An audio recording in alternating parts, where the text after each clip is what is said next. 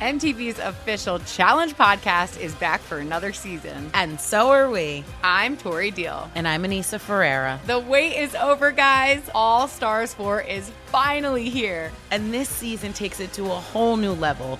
Old school legends, modern power players, and ex lovers are all competing in Cape Town, South Africa for the prize of $300,000. And we're going to be right here along with you fans, covering every episode on the podcast. Listen to MTV's official Challenge podcast on the iHeartRadio app, Apple Podcasts, or wherever you get your podcasts.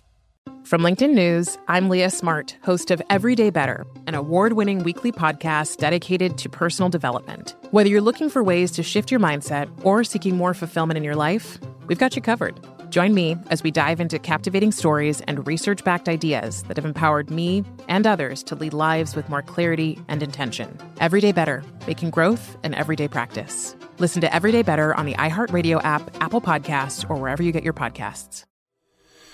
From LinkedIn News, I'm Jessi Hempel, host of the Hello Monday podcast. In my 20s, I knew what career success looked like. In midlife, it's not that simple.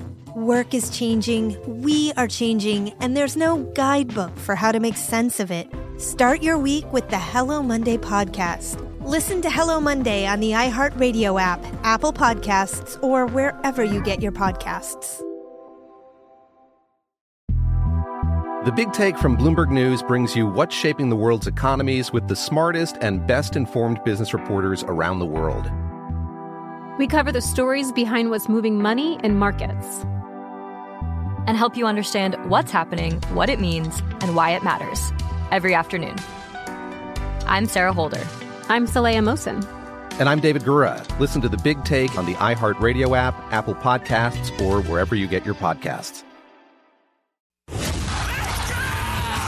This is the Lombardi Line with Michael Lombardi and Patrick Meagher on VSIN.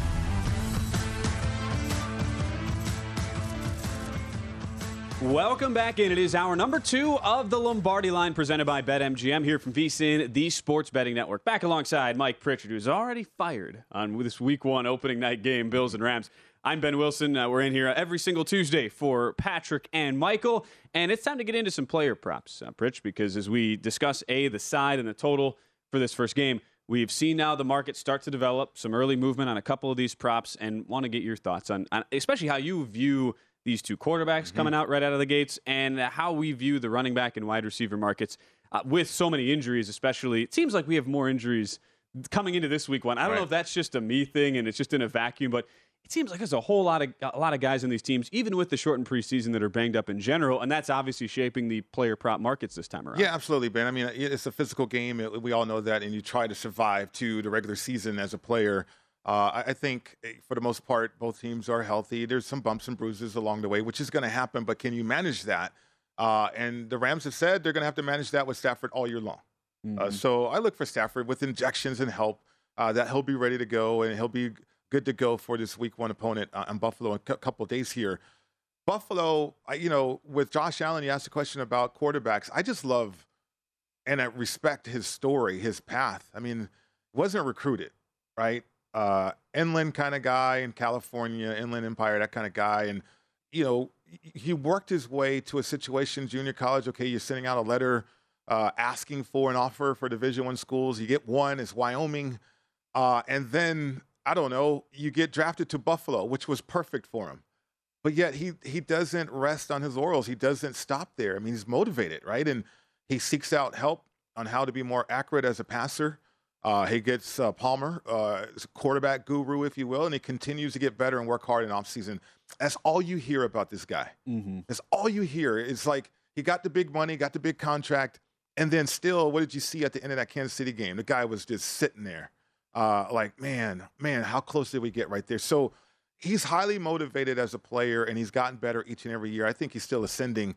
Uh, that's why I'm so high on Buffalo this year, because just because of that key position quarterback, yeah. and that's going to help because no more Daboll. And now you got Josh Allen going in year five, and year five for quarterbacks. This is my offense now. They're not changing the playbook. How can we make it better? What else can we do? We've added personnel a little bit. We think McKenzie uh, and Davis, uh, uh, you know, that's a good combination to help out with Diggs, uh, strengthen our offensive line, and still we're going to run and have the concepts involving six eligibles, including Josh Allen. Josh Allen as a runner is incredible.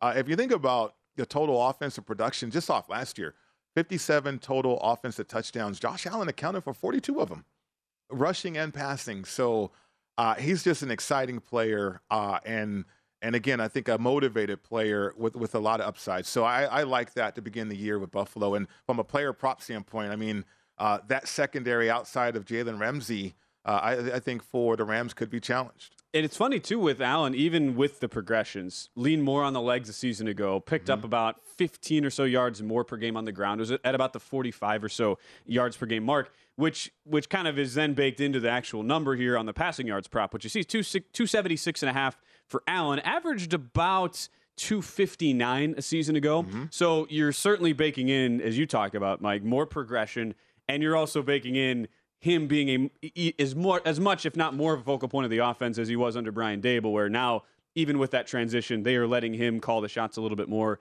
with that trust now in the offensive system. It's just, right.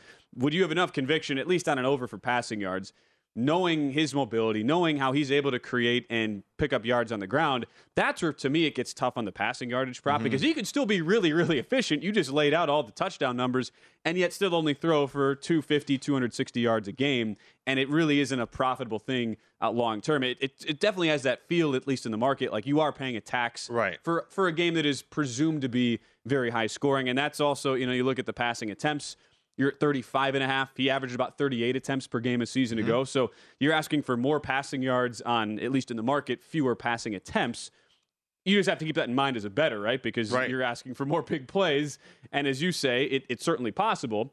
I just don't know how, how much I'd be willing to think, all right, Allen could certainly pick up a bunch of yards on the ground in a spot like this, knowing the mobility there, knowing how good that secondary is, at least with Ramsey. Right but you certainly uh, you're at least believing long term it's going to be a huge year. Well, yeah, I mean, last year in particular, with all those numbers you mentioned, so they threw the ball 59 percent of the time, uh, and so you're you're at that 60-40 pass run ratio uh, as an offense. Uh, not quite there, you know. In comparison and context, Brady was 66 percent.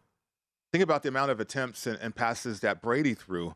Uh, but I think Josh Allen certainly was efficient, uh, very efficient at the times that he did throw it. But with the emergence of, of, of Gabe uh, and then certainly you think about Diggs, uh, Isaiah McKenzie. I mean, the backfield too. Duke Johnson didn't even make that team. Uh, it's like with six eligibles, the opportunities are going to be there for yards, though, and and I don't see this offense being conservative. Uh, so from a player prop standpoint, yeah, I mean it's lofty, uh, and and then the opponent too. I, I think when you incorporate six eligibles like Buffalo wants to do, are you going to see more man-to-man coverages? Therefore, mm-hmm. bigger plays. If you see zone you have a quarterback that can take advantage of the zone with his eyes. He manipulates safeties, he manipulates linebackers with his eyes, with his uh, throw fakes in the pocket. And to me, that's that's the elevation of, of Josh Allen that people aren't talking about. And 37 and a half is the rushing yards for what it's worth, mm-hmm. just laid out, was in that 44 range uh, a season ago. And so you talk about evolution. It's funny, at least on the Stafford side. I said last segment, I don't know, I don't know how you could have any conviction in betting any of these Stafford props when, when we don't know and right. we, ha- we are not going to know definitively until we actually see him on the field. It is interesting, though, at least on the passing attempts, because that was the big storyline of, oh, yeah, he could be good to throw 55 times a game. You see it at 36 and a half, which means you would just naturally assume, Mike, you, well, that's probably a big tick down from last year because just you're baking in. There's been the injury. They probably want to, you know, just alleviate those issues and work him into the game. But if you look at the numbers, he averaged only about 35 and a half pass mm-hmm. attempts mm-hmm. per game last year. So you're at 36 and a half. That's the one where I look at in the unders juice to, to the plus side at plus 100. If you felt one way or the other, and you certainly have your doubts, that to me is the angle you look at with with a guy like Stafford, where you take out some of the catch and run potential that, mm-hmm. that his receivers have, which could inflate the passing yards. Because under 36 and a half would still be about average for what he did a season ago. It's more dependent on game state, as we know, in right. a matchup like this with a higher total. But that's the one that sticks out to me on, on his side. Not that I would get involved with the Stafford props, but it is an interesting conversation to have when we don't think he'll be he'll be throwing 50 times, especially week one. Right. We don't know. Uh, one of the things and one of the factors the Rams had in their favor as they got hot last year is they started to run the football. Cam Akers comes back, but uh, they started to run the football in the playoffs. We saw that, the toughness angle. Uh, Stafford – uh, to the arm slot, the arm angles that he threw the ball with last year, you wonder if that's going to be compromised this year because of the elbow. Like remember the sidearm throw to Cooper and, and Mm-hmm. everything like that. Okay, with injections, maybe he he won't be compromised, right? I mean, you do have to factor that in, I believe. Uh, but uh, the matchups, though, I mean, say Buffalo with those two safeties, Hyde and Poyer, uh, and Cooper Kupp as good as he is, but yet they have a sound plan uh, with those two safeties who could cover either one of them. Uh, along with now Von Miller going up against uh, Noteboom, I believe, who's going to be tackle, was unproven, a question mark right there. And then you're replacing uh, a free agent guard, uh, a young player up front as well. So they they're going to be challenged in addition to what Stafford's going to be going through too. So uh, obviously, I think the Rams are going to want to run the ball more uh, because the matchups suggest to me that it favors Buffalo, even with a rookie corner, uh, because of who they have in their front uh, from uh, from a personnel standpoint. That and- well, and that too is the like I was saying earlier, the matchup I really want to see earlier, where how much will the safeties kind of Mhm. make up for the inexperience and youth on the outsides there uh, for Buffalo, at least in Game One. And as that ties into the receiving uh, props, that's where really we have the injuries playing a factor. Isaiah McKenzie is a firm questionable coming in. They have they have at least leaned towards him being able Yeah. to give it a go, but he's not included yet in any of the props you're seeing. Same goes for Van Jefferson, who is much more of a firm questionable. His status very much up in the air as you look at this, we had Will Hill on last segment thinking Allen Robinson is going to benefit greatly on the Rams side, up now to 62 and a half from uh, 59 and a half. How do you think on the Buffalo side this ends up uh, raising the distribution? Let's say McKenzie is good to go, but it's not necessarily like we, we think he's less than 100% regardless. Yeah. So are you thinking that would, would play into your thought? If you look at, say, a Diggs or a Davis, two guys you're really, really high on, Yeah. 70 and a half right now for Diggs, 57 and a half for Davis. Is the injury, even though it's not considered significant for McKenzie, is that enough to make you lean to an over on, on either or if not both of those guys? Yeah, because you would look and factor in more targets. I mean, look at Knox too at tight end. Uh, that guy was a red zone machine last year. Uh, but the ability and playmaking ability for Josh Allen, we know that he moves around the pocket. We know that he buys time uh, around. He'll he'll scramble. Uh, they've incorporated the big play, the scramble drill, just like you see with Kansas City. And uh, but the timing and rhythm and accuracy has improved so much with Josh Allen too that uh, he's got a lot of confidence in throwing the ball into windows. Uh, I, I think the matchups on the outside is going to be very interesting. Jalen Ramsey, is he going to play inside this year? Or is he going to go back outside? Last year he played inside because of necessity. Uh, you know, I, I think the Rams secondary got exposed a little bit uh, to the tune of adding Er- Eric Weddle along the way. But uh, you know, it'll be interesting from a matchup standpoint. If you uh, if you like some props, uh, certainly Diggs uh, take a shot at that. Um, certainly, I mean the guy Gabe Davis too. I mean, my goodness, uh, he he has emerged into a playmaker. And just look at the the, the playoff game and his route running. Uh, and the fact that they can move him around and open him up to inside or outside, I, I think is tremendous asset right there for Buffalo. And then look, you have Cooper Kupp coming off the, the triple crown. Right. Was at about 115 yards a game, 93 and a half for Mm. most players. You look at that and you say, wow, that is an insanely high Mm-hmm. number. Is there any any possible way you could have conviction either side on that? Where again, if you if you really want to bet an under on Kupp, that's a tough bet to sweat. Right. Whereas we know the court as we, as has been well documented, there is the quarterback issue Mm-hmm. that that he's going to be uh, playing with. It's just 93 and a half. You're you're getting a discount, That's but lot. it's also how much do you trust against? Again, pretty cr- pretty big question marks in the secondary for Buffalo. Sure, sure. Well, from a safety standpoint, if Kupp's going to be inside, now you're talking about linebackers and safeties, and they're oversized at linebacker with Ed- Edmunds, uh, and those safeties are extraordinary. But Dawson Knox, three and a half That's your guy. receptions. Uh, Three Maybe half. play look uh, looking over that. I see where Mike's going. Bills minus two. Dawson Knox over three and a half receptions. Uh, still much more on the week one discussion to have. We'll also look at some of the marquee matchups in college football week number two when we return. The Big Take from Bloomberg News brings you what's shaping the world's economies with the smartest and best informed business reporters around the world. Western nations like the US and Europe. Mexico will likely have its first female president. And then you have China. And help you understand what's happening, what it means, and why it matters. He'll get his yo yos to Europe in time. But the longer this drags on, the more worry he's getting. They knew that they needed to do this as fast as they possibly could to get a drug on the market as fast as they could. I'm David Gura. I'm Sarah Holder. I'm Saleha Mohsin. We cover the stories behind what's moving money and markets. Basically, everyone was expecting, if not a calamity, certainly a recession. But the problem is that that paperwork, as our reporting showed, is fake. As someone who's covering the market, I'm often very worried about an imminent collapse. So I'm thinking about it quite often. Listen to the big take on the iHeartRadio app, Apple Podcasts, or wherever you get your podcasts. I'm Saleha Mohsin, and I've covered economic policy for years and reported on how it impacts people across the United States. In 2016, I saw how voters were leaning towards Trump and how so many Americans felt misunderstood by Washington. So I started the Big Take DC. We dig into how money, politics, and power shape government and the consequences for voters. It's an election year, so there's a lot of focus on the voters that TikTok is reaching. The initial reaction is like, oh, things are looking so resilient. I don't want to be too pessimistic, but I just don't see the political will down in Washington right now to, to change their tune.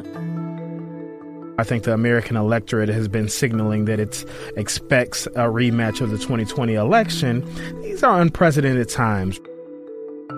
With new episodes every Thursday, you can listen to the Big Take DC on the iHeartRadio app, Apple Podcasts, or wherever you get your podcasts. Welcome to season nine of Next Question with me, Katie Couric. It is 2024, and we're going to get through this together, folks. My campaign promise to all of you here on Next Question is going to be a good time the whole time, we hope. I have some big news to share with you on our season premiere featuring Kris Jenner, who's got some words of wisdom for me on being a good grandmother, or in her case, a good lovey you know, you start thinking of what you want your grandmother name to be. Like, are they going to call me grandma like I called my grandmother? So I got to choose my name, which is now Lovey. I'll also be joined by Hillary Clinton, Renee Fleming, Liz Cheney, to name a few. So come on in and take a break from the incessant negativity for a weekly dose of fascinating conversations some of them, I promise, will actually put you in a good mood. I loved it. Your energy and joy. I'm squeezing every minute I can for you out of this season of Next Question. Last question, I promise. You have to go. I have to go. but it's been so fun, and I can't wait for you to hear it. Listen to Next Question with me, Katie Couric, on the iHeartRadio app, Apple Podcasts, or wherever you get your podcasts. If you love sports and true crime, then there's a new podcast from executive producer Dan Patrick and hosted by me, Jay Harris, that you won't want to miss. Playing Dirty Sports Scandals. Each week, I'm squeezing the juiciest details from some of the biggest sports scandals ever. I'm talking Marcus Dixon, Olympic gymnastics, Cain Velasquez, salacious Super Bowl level scandals. Join me on the dark side of sports by listening to Playing Dirty Sports Scandals on the iHeartRadio app Apple Podcasts, or wherever you get your podcasts. The Big Take from Bloomberg News brings you what's shaping the world's economies with the smartest and best informed business reporters around the world. Western nations like the U.S. and Europe. Mexico will likely have its first female president. And then you have China. And help you understand what's happening, what it means, and why it matters. He'll get his yo yos to Europe in time. But the longer this drags on, the more worry he's getting. They knew that they needed to do this as fast as they possibly could to get a drug on the market as fast as they could. I'm David Gura. I'm Sarah Holder. I'm Saleha Mohsin. We cover the stories behind what's moving money and markets. Basically, everyone was expecting, if not a calamity, certainly a recession. But the problem is that that paperwork, as our reporting showed, is fake. As someone who's covering the market, I'm often very worried about an imminent collapse. So I'm thinking about it quite often. Listen to the big take on the iHeartRadio app, Apple Podcasts, or wherever you get your podcasts. I'm Saleha Mohsin, and I've covered economic policy for years and reported on how it impacts people across the United States. In 2016, I saw how voters were leaning towards Trump and how so many Americans felt misunderstood by Washington. So I started the Big Take DC we dig into how money, politics, and power shape government and the consequences for voters. It's an election year, so there's a lot of focus on the voters that TikTok is reaching. The initial reaction is like, oh, things are looking so resilient. I don't want to be too pessimistic, but I just don't see the political will down in Washington right now to, to change their tune. I think the American electorate has been signaling that it expects a rematch of the 2020 election. These are unprecedented times. With new episodes every Thursday, you can listen to the Big Take DC on the iHeartRadio app, Apple Podcasts, or wherever you get your podcasts. Welcome to season nine of Next Question with me, Katie Couric. It is 2024 and we're going to get through this together, folks. My campaign promise to all of you here on Next Question is going to be a good time the whole time. We hope. I have some big news to share with you in our season premiere featuring Kris Jenner, who's got some words of wisdom for me on being a good grandmother, or in her case, a good lovey. You know, you start thinking of what you want your grandmother name to be. Like, are they going to call me grandma like I called my grandmother? So I got to choose my name, which is now Lovey. I'll also be joined by Hillary Clinton, Renee Fleming, Liz Cheney, to name a few. So come on in and take a break from the incessant negativity for a weekly dose of fascinating conversations. Some of them, I promise, will actually put you in a good mood. I loved it. Your energy and joy. I'm squeezing every minute I can for you out of this season of Next Question. Last question, I promise. You have to go, I have to go. but it's been so fun, and I can't wait for you to hear it. Listen to Next Question with me, Katie Couric, on the iHeartRadio app, Apple Podcasts, or wherever you get your podcasts.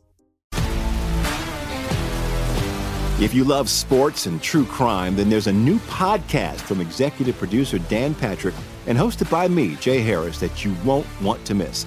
Playing Dirty Sports Scandals. Each week, I'm squeezing the juiciest details from some of the biggest sports scandals ever. I'm talking Marcus Dixon, Olympic gymnastics, Cain Velasquez, salacious Super Bowl level scandals. Join me on the dark side of sports by listening to Playing Dirty Sports Scandals on the iHeartRadio app, Apple Podcasts, or wherever you get your podcasts.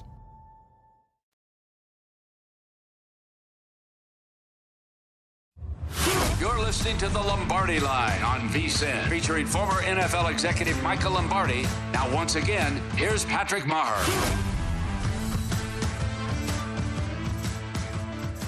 Before you make your next bet, be sure to visit vsin.com to check the current betting splits data. Want to know where the money and bets are moving every game? The betting splits page is updated every 10 minutes, so you can see changes in all the action. Find out where the public is betting based on the number of tickets and where the money does not match the public opinion.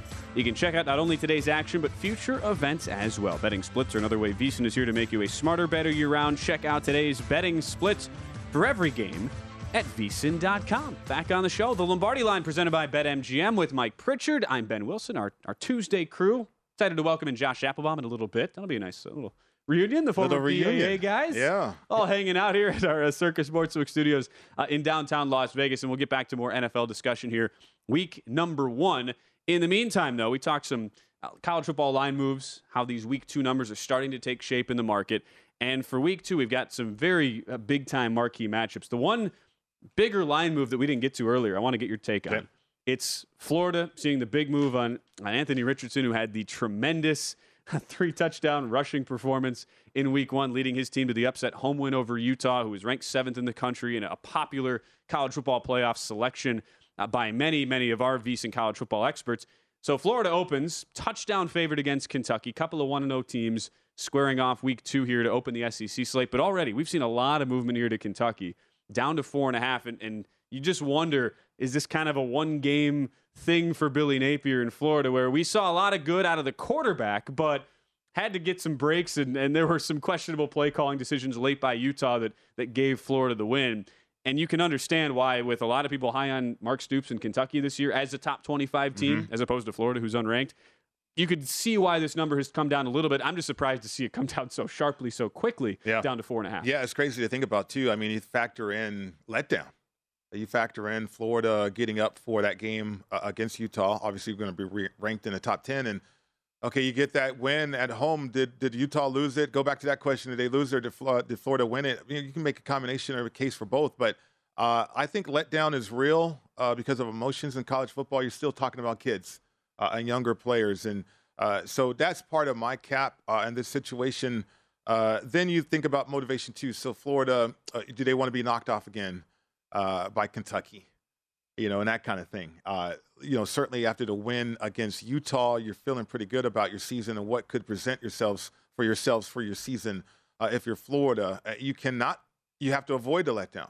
so from a coaching standpoint, they're going to have to convey that and certainly try to get that out of the troops this week. Uh, Rich Scangarello, interesting that he's over there calling plays now. He was a San Francisco guy, then Denver coordinator. Uh, I know what he wants to run. Uh, got a decent quarterback, but certainly going to want to run that football. And Uh, you think about mm-hmm. how how many people have inquired about how San Francisco, in particular, that team runs the football, that wide zone. How many teams are doing that in the pros, and how many teams are doing that in the National Football League? Right. Uh, it's incredible, and so it's a, it's an interesting cap here, interesting matchup. I, I mean, you catching points, uh, and if you like a letdown angle, uh, you know, Kentucky could be a solid play here. It's just interesting. Like, is it, can you really have a letdown when it's your first conference game and, a, and especially a big SEC matchup like this too? I, that's what I, I wonder, and you think yes, no doubt you're gonna you will come off of that first game, and there's a lot of emotions involved for especially a new coach making his debut, mm-hmm. new offensive coordinator, and all that for Florida. The matchup that fascinates me, though, you look at the Kentucky running game, and even though it's hard to a lot of times get many takeaways when you face a weaker team, but at least faced a legit MAC opponent in Miami of Ohio, who look at least played with Kentucky for a good amount of the first half. I mean, that was a 13-10 right. game at the half. Miami at least covering the first half line there. Kentucky wins 37-13. Big game from Will Levis. You expected him to uh, to put up big numbers, 21 to 32 for 303 yards. But the offensive ground game was really non-existent. They only averaged 1.9 yards per carry. And when you think about how well the Florida defense stifled, just in general, Cameron Rising mm-hmm. limited him to just uh, 216 yards through the air, 6.8 yards per attempt.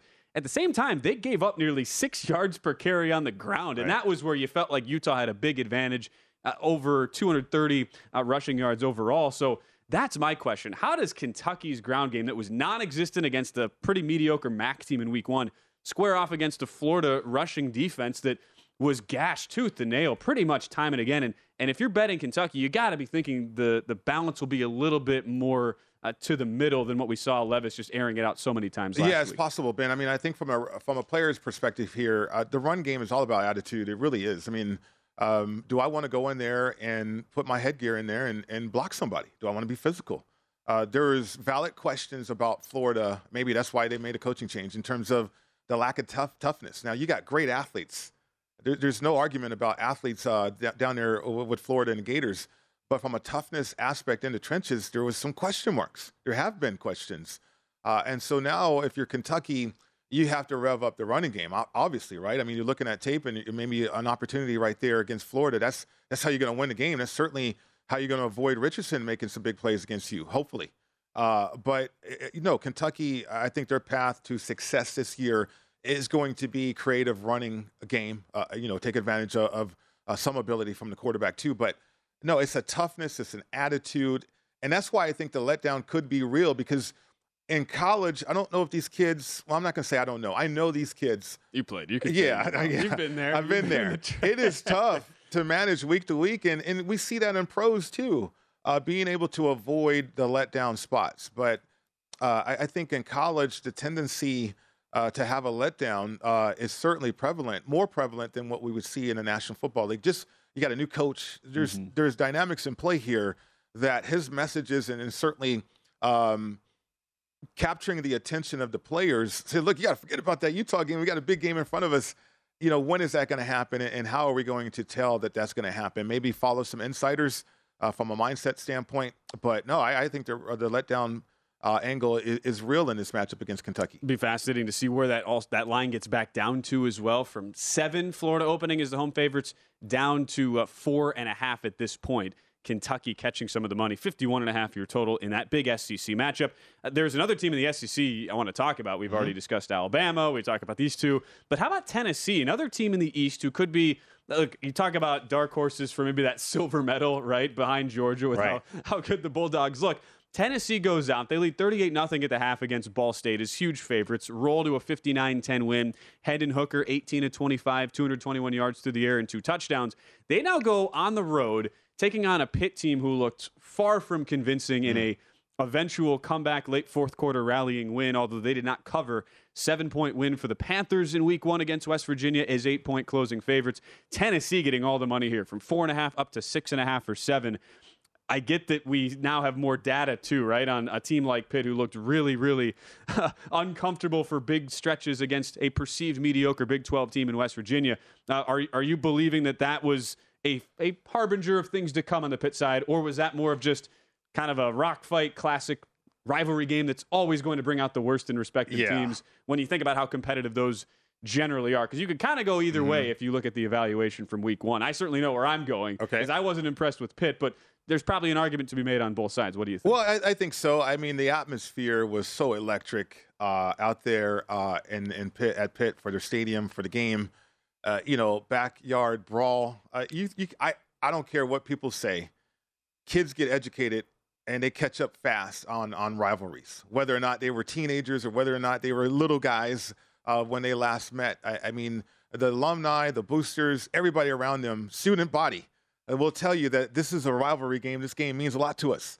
Uh, so that message will be received. But this is going to be different. I mean, Tennessee uh, it's, was one of those programs that have just been missing a quarterback, I think. I mean, they're going to be talented. They have a lot of pride in that program. And you think about the alumni uh, and what they want established uh, with the volunteers. And uh, maybe they found a, a guy, a solid quarterback uh, that they can lean on, certainly. And, you know, you think about who's coaching them and what they want to do. It- It's going to be a tough task, I think, for Pitt. I think Pitt was overrated. I don't think they're the type of program. We know they're just going to pound the rock, right? And that's right up the alley of a team in the SEC from a toughness standpoint. Uh, are they dynamic enough to throw it? Can they be prolific against Tennessee? I don't think so, right? Uh, at least that's from my capping standpoint. But uh, Tennessee, if they got it going with quarterback, uh, I- think they're a solid uh, team this year. And we were also wondering too, without Mark Whipple Mhm. having left the offensive coordinator, going to Nebraska, Right. How quickly would a new Kedon Slovis led offensive quarterback look? Even though the numbers were solid, 16 to 24, 308 yards through the air, and a touchdown, nearly 13 yards West per Virginia. attempt. well, that's what I'm saying. Like, were you sold in one 60 minute sample size on pick? Because you probably would have to be if you were making a case to take the points. Yeah. At least now that you're getting a touchdown with. Well, think about it this way: if JT Daniels had a stronger arm, I, I'm not so sure Pitts wins this game, right? I mean, it goes overtime perhaps, but uh, you know, a- strong arm throw from tying that thing really late in the game. But I, injuries too are could be adding up for Pitt, the Panthers, and uh, I, I, you know, I, I think you need to be full strength against a team like uh, Tennessee from the Yeah. SEC. Well, that's also like we've, you know, you, you get you get used to ass- assigning different monikers for these teams. And Tennessee's been so down now, but Mm-hmm. Right. with Josh Heupel, Yeah. you feel like there, there's definitely a turn in momentum with that overall program. Not that I'm going to say just because you beat Ball State by 49 at home, you're turning the corner, but it's it's been building from last year. Mm-hmm. Think about what Heupel did at uh, UCF as well in his short time there as head coach it's a rare spot where even though I think a lot of general public would say I'm not ready to trust Tennessee on the road against another Power Five, I don't know up to seven. I don't I don't know that that's a bad uh, play at all. Tennessee, I think you can kind of. Is, is that weird to say? You can kind of trust them. I don't know. Anyway, Josh Applebaum, he's going to join us next here on the Lombardi line. You're listening to the Lombardi Line on VSIN, featuring former NFL executive Michael Lombardi. Now, once again, here's Patrick Meagher. It's football season, and bettors know that this is when the money is made. Nobody knows football like VSIN, and now's the time to become a VSIN subscriber and get our comprehensive college and pro guides. Only VSIN subscribers get all the tools to prep for the college and pro football seasons. Our experts provide profiles of every team with advanced stats and power ratings, plus best bets on season win totals. Division finishes and player awards. Sign up early, and for a discount of $175, you'll receive both guides and full VSIN access all the way through the Super Bowl. Or join us for $40 a month and see everything VSIN has to up your betting game. Go to VSIN.com slash subscribe for all your options and become part of the Sports Betting Network. We're back on the Lombardi line presented by BetMGM, your Tuesday crew from the Circa Sportsbook Studios. I'm Ben Wilson with Mike Pritchard. Give him a follow at MI Pritchard because he's got uh, he got a whole lot of plays already. Mike, we're going to talk teasers next segment because I want to I want to know what the uh, other side of your uh, you already said San Francisco. You're bringing them down to one there on the road uh, for week number one. So what does Mike Pritchard have on uh, on on the week one card? Speaking of week one, Josh Applebaum, our good pal, frequent guest here on the Lombardi line, joins the show right now. He's also host of a new podcast here at uh, VSIN, the the VSIN Daily Morning Bet. So, uh, Josh, you're having look, you're waking up early now. You're do, you're you're getting out content uh, right away here. In addition to the Market Insights podcast, tell us about the new show uh, that that you have going on here. I understand that thing is uh, is now active and launched here this week. Yeah, today was the debut, Ben and Pritch. It's great to see you and really excited about this, guys, because I think there's an opening in the market for when you wake up. Just quickly tell me what are the biggest games that day? What are the biggest line moves? What do you need to know as a bettor uh, in terms of not only the biggest games in terms of popularity, but injuries to monitor, betting system matches? So really excited about this. It dropped today for the first time, so it's not as you know uh, as long as the Market Insights pod. I'll still be doing that in the afternoon. That's really my kind of in-depth look at the market, about you know 30 to 35, 40 minutes in general this morning bets pod is just wake up. What do I need to know about today? What are some interesting line moves? And I think, I think, you know, I think if you're like waking up and you know you got to jump in your car and go to work or get on the train, whatever you got to do, you throw this on. You can have some coffee. You wake up, get your brain thinking about betting each day. So can look forward to it every Monday to Friday, and no no rest for the weary. No, you know, no sleep for this guy over here. We're going 24/7. It's NFL season. I'm very honored about this. Guys, very excited. So catch morning bets uh, anywhere you find your podcast. Nice. You no know, rest for the yeah, weary, no of rest. I mean, uh, both ends of the candle, Josh Applebaum. I can appreciate that, and looking forward to this podcast too, because doing a show with you for two years. I mean, uh, your interpretation of of the action, whether it's sharp line movement or or just interpretation of lines, uh, is so valuable. Uh, there's so many bettors that are looking for resources, right? I mean, we got subscribers signing up and getting our pro guides, uh, and so I think your pod's going to be a, a great value uh, in terms of waking up what's happening in the marketplace.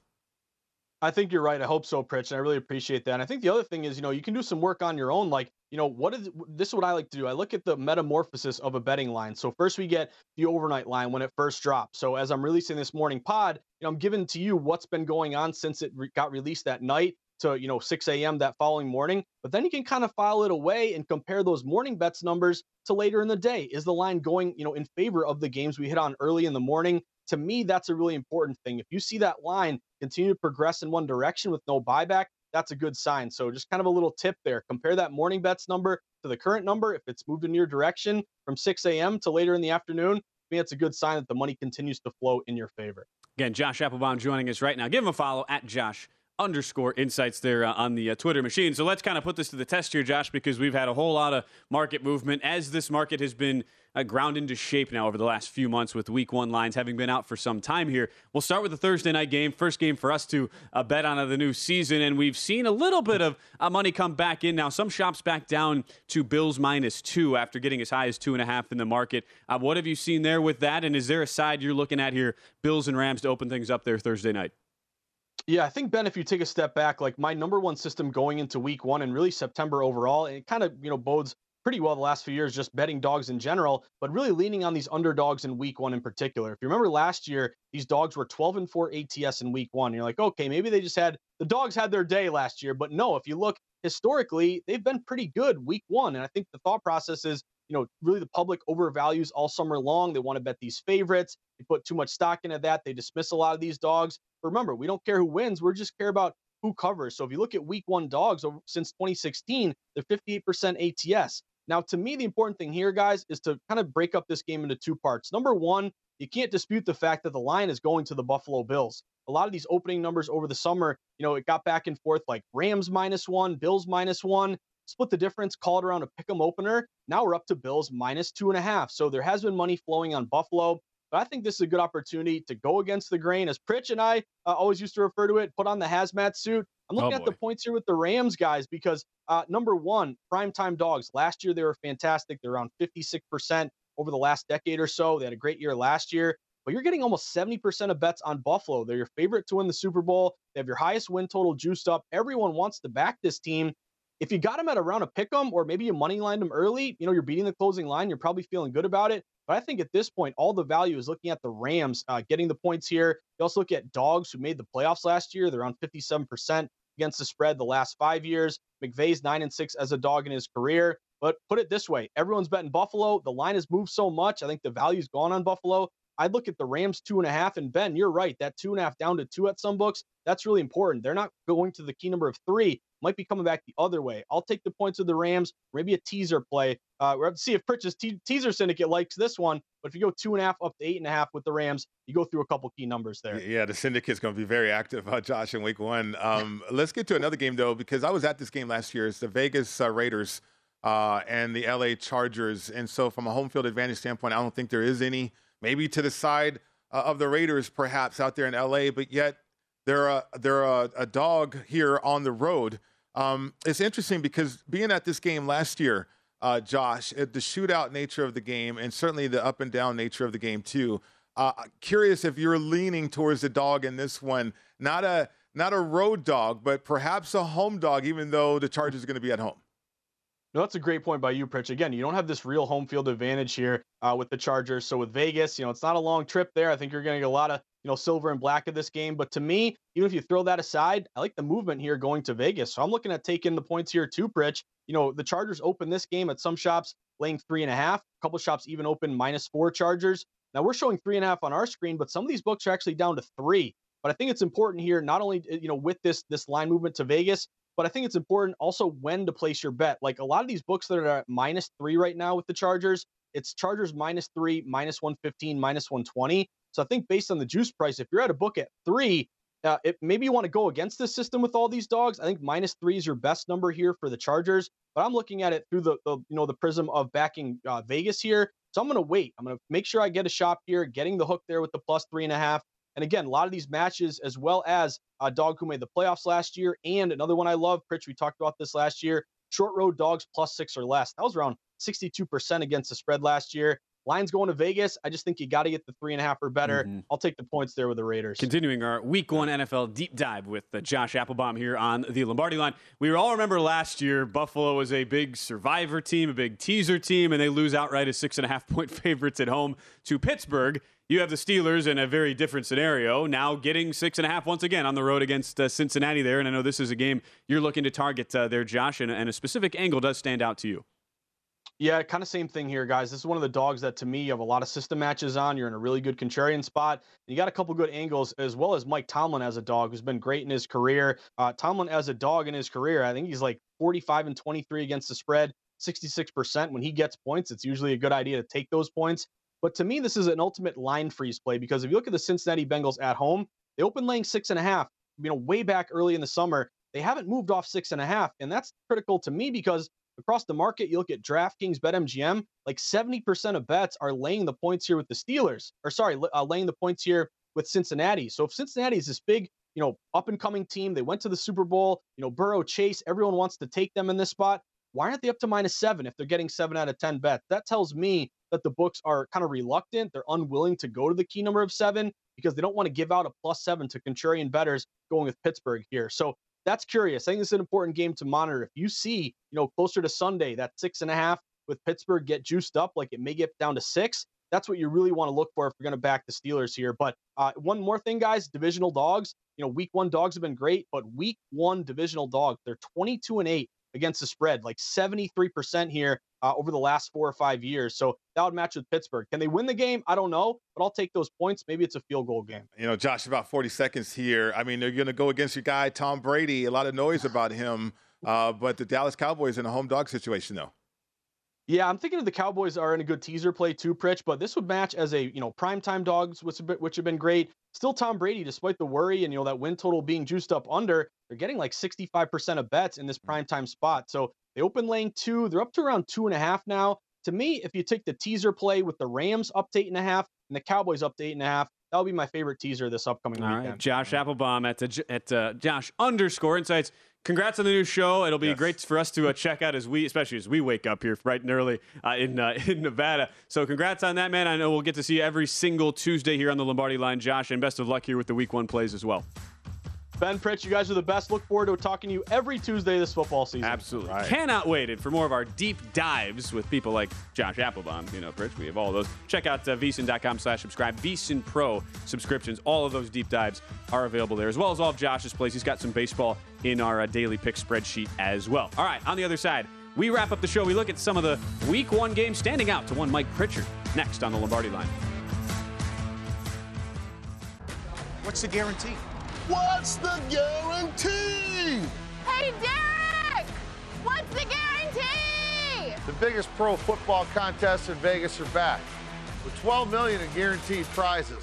There's two ways to win, and there's no rake. The Circa Sports Millions with quarterly payouts and 100% payback. Play Circa Survivor. Select one team each week with no point spreads. Take in the big cash with 12 million in guaranteed prizes.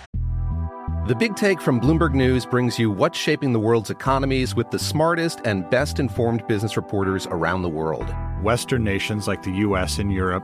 Mexico will likely have its first female president. And then you have China. And help you understand what's happening, what it means, and why it matters. He'll get his yo yos to Europe in time. But the longer this drags on, the more worry he's getting. They knew that they needed to do this as fast as they possibly could to get a drug on the market as fast as they could. I'm David Gura. I'm Sarah Holder. I'm Saleha Mohsin. We cover the stories behind what's moving money and markets. Basically, everyone was expecting, if not a calamity, certainly a recession. But the problem is that that paperwork, as our reporting showed, is fake. As someone who's covering the market, I'm often very worried about an imminent collapse. So I'm thinking about it quite often. Listen to the big take on the iHeartRadio app, Apple Podcasts, or wherever you get your podcasts. I'm Saleha Mohsin, and I've covered economic policy for years and reported on how it impacts people across the United States. In 2016, I saw how voters were leaning towards Trump and how so many Americans felt misunderstood by Washington.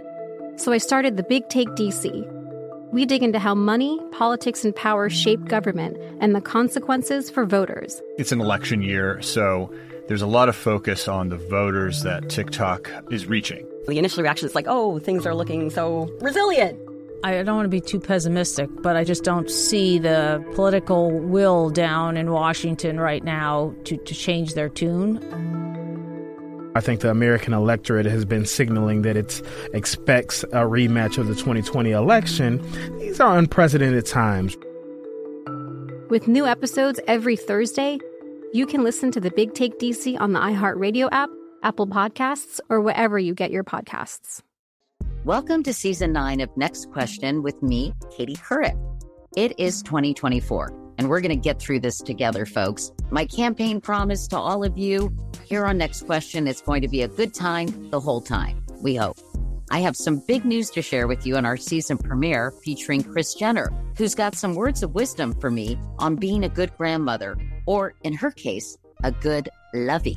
You know, you start thinking of what you want your grandmother name to be. Like, are they going to call me grandma like I called my grandmother? So I got to choose my name, which is now Lovey.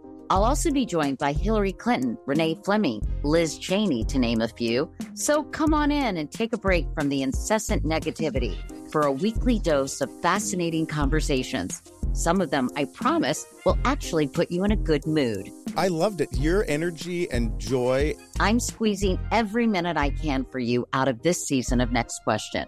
Last question, I promise. You have to go, I have to go. but it's been so fun, and I can't wait for you to hear it. Listen to Next Question with me, Katie Couric, on the iHeartRadio app, Apple Podcasts, or wherever you get your podcasts. If you love sports and true crime, then there's a new podcast from executive producer Dan Patrick and hosted by me, Jay Harris, that you won't want to miss. Playing Dirty Sports Scandals. Each week, I'm squeezing the juiciest details from some of the biggest sports scandals ever. I'm talking Marcus Dixon, Olympic gymnastics, Cain Velasquez, salacious Super Bowl level scandals. Join me on the dark side of sports by listening to Playing Dirty Sports Scandals on the iHeartRadio app, Apple Podcasts, or wherever you get your podcasts. The Big Take from Bloomberg News brings you what's shaping the world's economies with the smartest and best informed business reporters around the world. Western nations like the US and Europe. Mexico will likely have its first female president. And then you have China. And help you understand what's happening, what it means, and why it matters. He'll get his yo yos to Europe in time. But the longer this drags on, the more worry he's getting. They knew that they needed to do this as fast as they possibly could to get a drug on the market as fast as they could. I'm David Gura. I'm Sarah Holder. I'm Saleha Mohsin. We cover the stories behind what's moving money and markets. Basically, everyone was expecting, if not a calamity, certainly a recession. But the problem is that that paperwork, as our reporting showed, is fake. As someone who's covering the market, I'm often very worried about an imminent collapse. So I'm thinking about it quite often. Listen to the big take on the iHeartRadio app, Apple Podcasts, or wherever you get your podcasts. I'm Saleha Mohsin, and I've covered economic policy for years and reported on how it impacts people across the United States. In 2016, I saw how voters were leaning towards Trump and how so many Americans felt misunderstood by Washington. So I started the Big Take DC. We dig into how money, politics, and power shape government and the consequences for voters. It's an election year, so there's a lot of focus on the voters that TikTok is reaching. The initial reaction is like, oh, things are looking so resilient. I don't want to be too pessimistic, but I just don't see the political will down in Washington right now to, to change their tune. I think the American electorate has been signaling that it expects a rematch of the 2020 election. These are unprecedented times. With new episodes every Thursday, you can listen to the Big Take DC on the iHeartRadio app, Apple Podcasts, or wherever you get your podcasts. Welcome to season nine of Next Question with me, Katie Couric. It is 2024, and we're going to get through this together, folks. My campaign promise to all of you here on Next Question is going to be a good time the whole time, we hope. I have some big news to share with you in our season premiere featuring Chris Jenner, who's got some words of wisdom for me on being a good grandmother, or in her case, a good lovey. You know, you start thinking of what you want your grandmother name to be. Like, are they going to call me grandma like I called my grandmother? So I got to choose my name, which is now Lovey. I'll also be joined by Hillary Clinton, Renee Fleming, Liz Cheney, to name a few. So come on in and take a break from the incessant negativity for a weekly dose of fascinating conversations.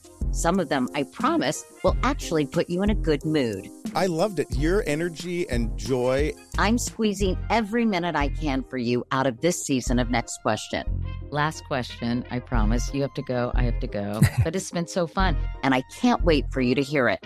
Listen to Next Question with me, Katie Couric, on the iHeartRadio app, Apple Podcasts, or wherever you get your podcasts. If you love sports and true crime, then there's a new podcast from executive producer Dan Patrick and hosted by me, Jay Harris, that you won't want to miss. Playing Dirty Sports Scandals. Each week, I'm squeezing the juiciest details from some of the biggest sports scandals ever. I'm talking Marcus Dixon, Olympic gymnastics, Cain Velasquez, salacious Super Bowl level scandals. Join me on the dark side of sports by listening to Playing Dirty Sports Scandals on the iHeartRadio app, Apple Podcasts, or wherever you get your podcasts.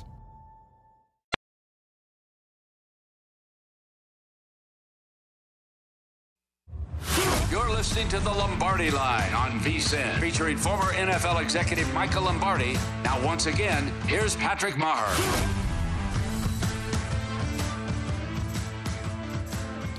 BetMGM, the king of sportsbooks, unleashes the spirit of Las Vegas with BetMGM rewards. Every time you make a wager at BetMGM, you can earn BetMGM rewards points that you can redeem for online bonus credits like free bets and risk-free tokens. Planning a trip to Vegas, you can also convert your BetMGM points into MGM rewards points you can use towards dining shows and hotel rooms at over 20 MGM Resorts properties located on the Las Vegas Strip and nationwide. BetMGM Rewards is sports betting's premier loyalty program featuring exclusive offers, incredible experiences, and valuable perks when you wager on the BetMGM app. Sign up with BetMGM or log on today to get an even bigger piece of the action with BetMGM rewards. Eligibility restrictions apply. Visit, visit BetMGM.com for terms and conditions. Must be 21 years of age or older to wager.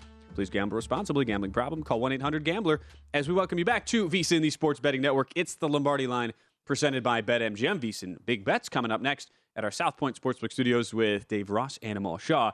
For now, though, Mike, what I've been Yeah. waiting for all, all show, especially once you teased us with a little first teaser like, because I know you do like San Francisco, teasing them down, as we talked about earlier, against Chicago this week.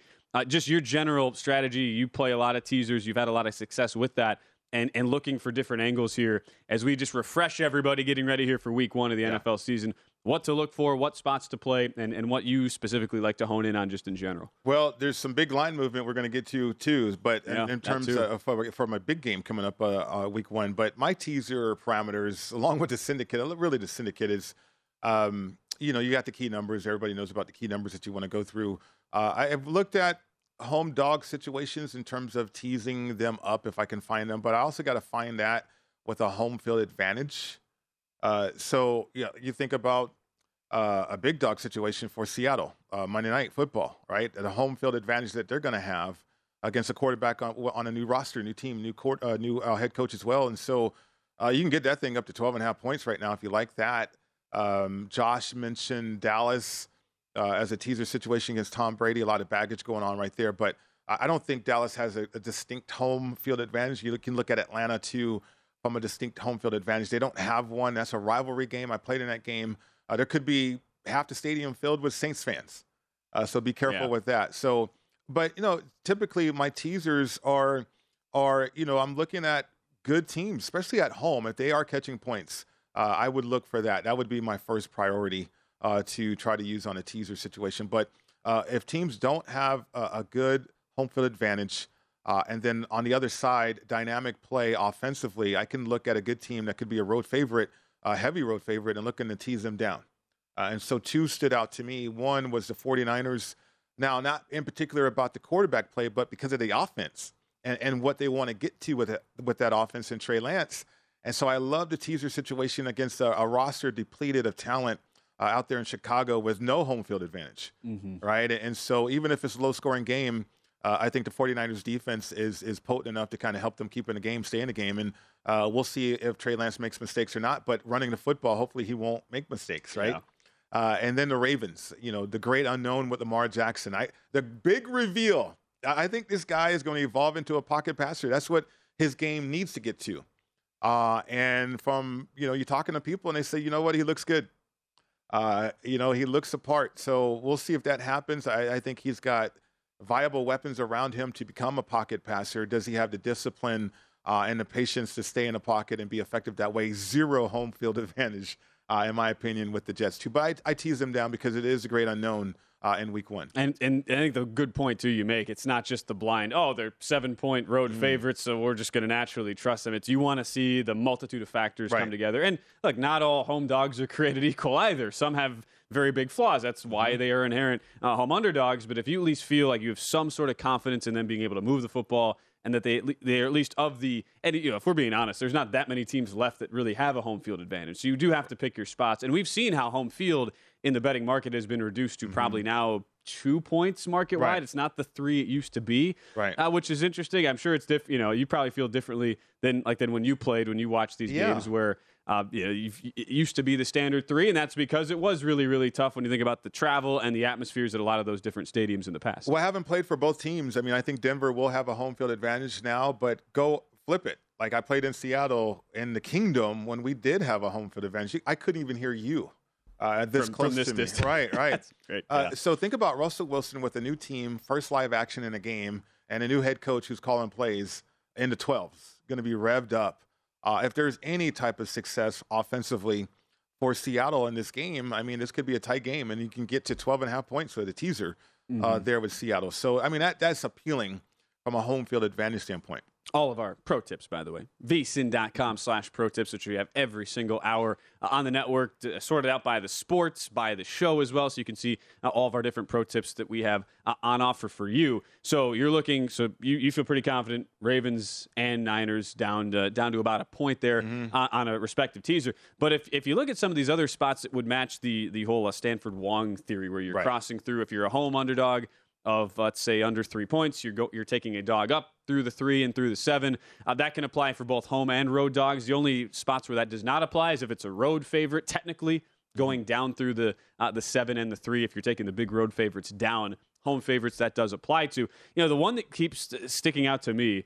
Uh, you you might laugh at me for saying this, but you have Cleveland here as a two and a half point road Okay. dog in Carolina, Mm-hmm. where every single roster comparison point points to Cleveland being sig- like not the better team, but the significantly better team. Granted, you have a you have a pretty significant uh, advantage if you're Baker Mayfield on the Carolina side, albeit making his debut off a pretty shortened training Sure. camp preseason stretch against a backup in Jacoby Brissett here starting the season for Cleveland. But we've seen a lot of movement come to Carolina now up to two two and a half pretty much market wide.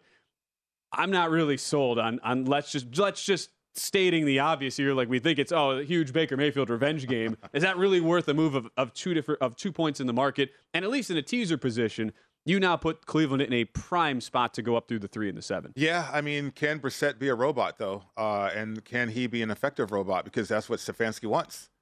Um, and so Stefanski as a play caller, can he get that going? I mean, I think the Cleveland Browns could be challenged. You mentioned roster, and, and I g- agree with you, but key positions on the roster for Cleveland are compromised. The center position, I know they're That's fair, is- yeah. is- but he's surrounded by two great, great guards though.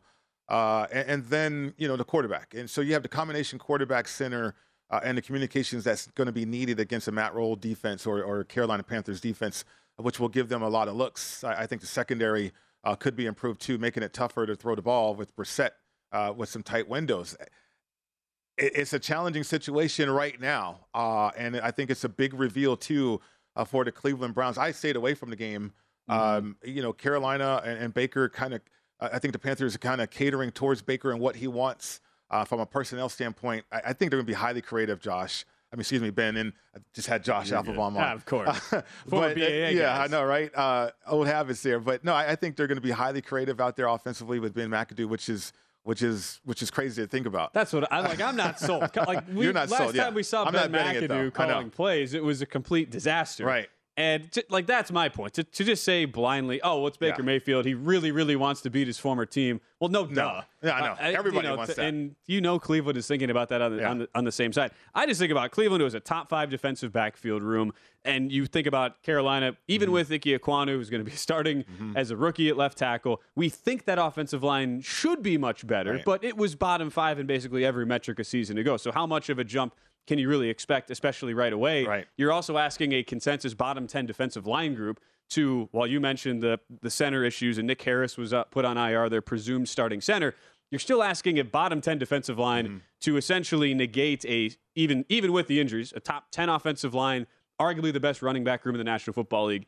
You're asking that to play out over 60 minutes and, and giving Carolina a two and a half point edge. I just that's why I just don't see it. And at the very least, this profiles as based on game flow and script. When you Mm-hmm. combine those two things, a very very tightly played one score game. Where if you're you're getting me Cleveland up to eight and a half, I'll take that every day. Okay, and then you have an opportunity too with New England uh, as uh, Bill Belichick against rookie head coaches, uh, uh, and then certainly the quarterback situation there. I mean, you got three and a half points. You can tease that one up too if you like that play. I know you. Well, you had New England circled in the preseason. I should say off season. Yeah. Then the preseason Oh, man. happened. It's been all negative storylines coming out. Yep. Do you, when you get when you get preseasons like that in New England, where it's like every Mm. single story, it's oh Mac Jones can't throw the ball. He's got no time. The offense looks horrible. Did you ever put any stock into that when you were in the actual locker room and you heard all the noise from the media? Like you're still zero and zero. You still haven't played any games. How how how worried are you actually in New England? No, not worried. I mean, you, you're going to be confident in what you do. And Mac Jones had mentioned that real quick though. The line movement with Arizona. So JJ Watt. we're up to six now. Yeah, JJ, we're up to six now. JJ Watt's got an illness, questionable. Um, Rondale Moore, wide receiver, undisclosed situation from an injury standpoint. Zach Ertz And already Zach Ertz. questionable. The center Yeah. for uh, for Arizona already already questionable as well. Right. Rodney Hudson. That, I mean, that's probably going to that could easily touch seven. Well, JJ Watt with the illness, though. I mean, that could be Yeah. anything. on ba- well, just based on the one way nature of the betting so far for Yeah. Kansas City. So Yeah. you got your eye on that one too. you laying it with Well, Kansas City? No, no, it's up to six now. It was three and a half a, a week ago when we did the show. The discipline of Mike Pritchard. Right. He's, he's, a, he's a principled man. He's not going to bet a game that's moved three, three and a half points, which I appreciate. Uh, blast with, with working with you. As too. always, uh, we'll be back with Michael Lombardi tomorrow on the Lombardi lineup. Next, though, it's VSIN Big Bets. Dave Ross, Amal Shaw, here on VSIN, the Sports Betting Network. MTV's official Challenge podcast is back for another season. And so are we. I'm Tori Deal. And I'm Aneesa Ferreira. The wait is over, guys. All Stars 4 is finally here. And this season takes it to a whole new level. Old school legends, modern power players, and ex lovers are all competing in Cape Town, South Africa for the prize of $300,000. And we're going to be right here along with you fans, covering every episode on the podcast. Listen to MTV's official Challenge podcast on the iHeartRadio app, Apple Podcasts, or wherever you get your podcasts. From LinkedIn News, I'm Jesse Hempel, host of the Hello Monday podcast. In my 20s, I knew what career success looked like. In midlife, it's not that simple. Work is changing, we are changing, and there's no guidebook for how to make sense of it. Start your week with the Hello Monday podcast. Listen to Hello Monday on the iHeartRadio app, Apple Podcasts, or wherever you get your podcasts. From LinkedIn News, I'm Leah Smart, host of Everyday Better, an award winning weekly podcast dedicated to personal development. Whether you're looking for ways to shift your mindset or seeking more fulfillment in your life, we've got you covered.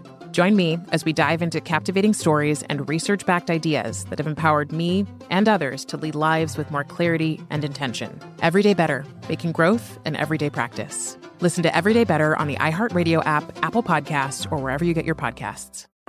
I'm Saleha Mohsin, and I've covered economic policy for years and reported on how it impacts people across the United States.